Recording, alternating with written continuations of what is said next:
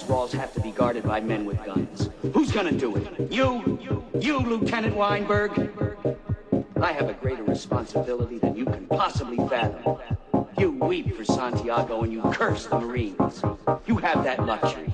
You have the luxury of not knowing what I know. That Santiago's death, while tragic, probably saved lives. And my existence, while grotesque and incomprehensible to you, saves lives. You don't want to drink because deep down in places you don't talk about parties. You want me on that wall. You need me on that wall. We use words like honor, code, loyalty. We use these words as the backbone of the life spent defending something.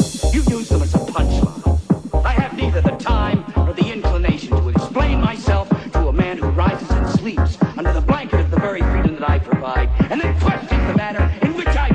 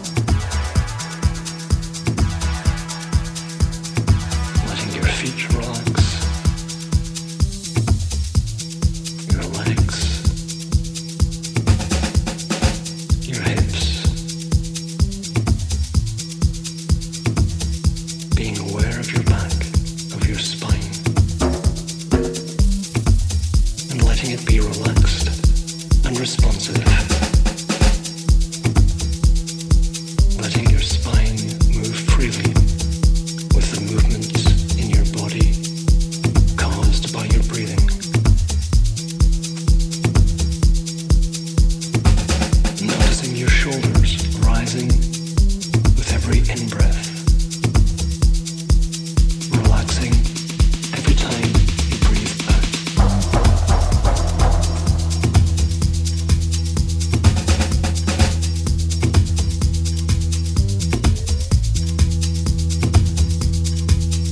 And as you begin to relax more deeply, you may start to notice certain sensations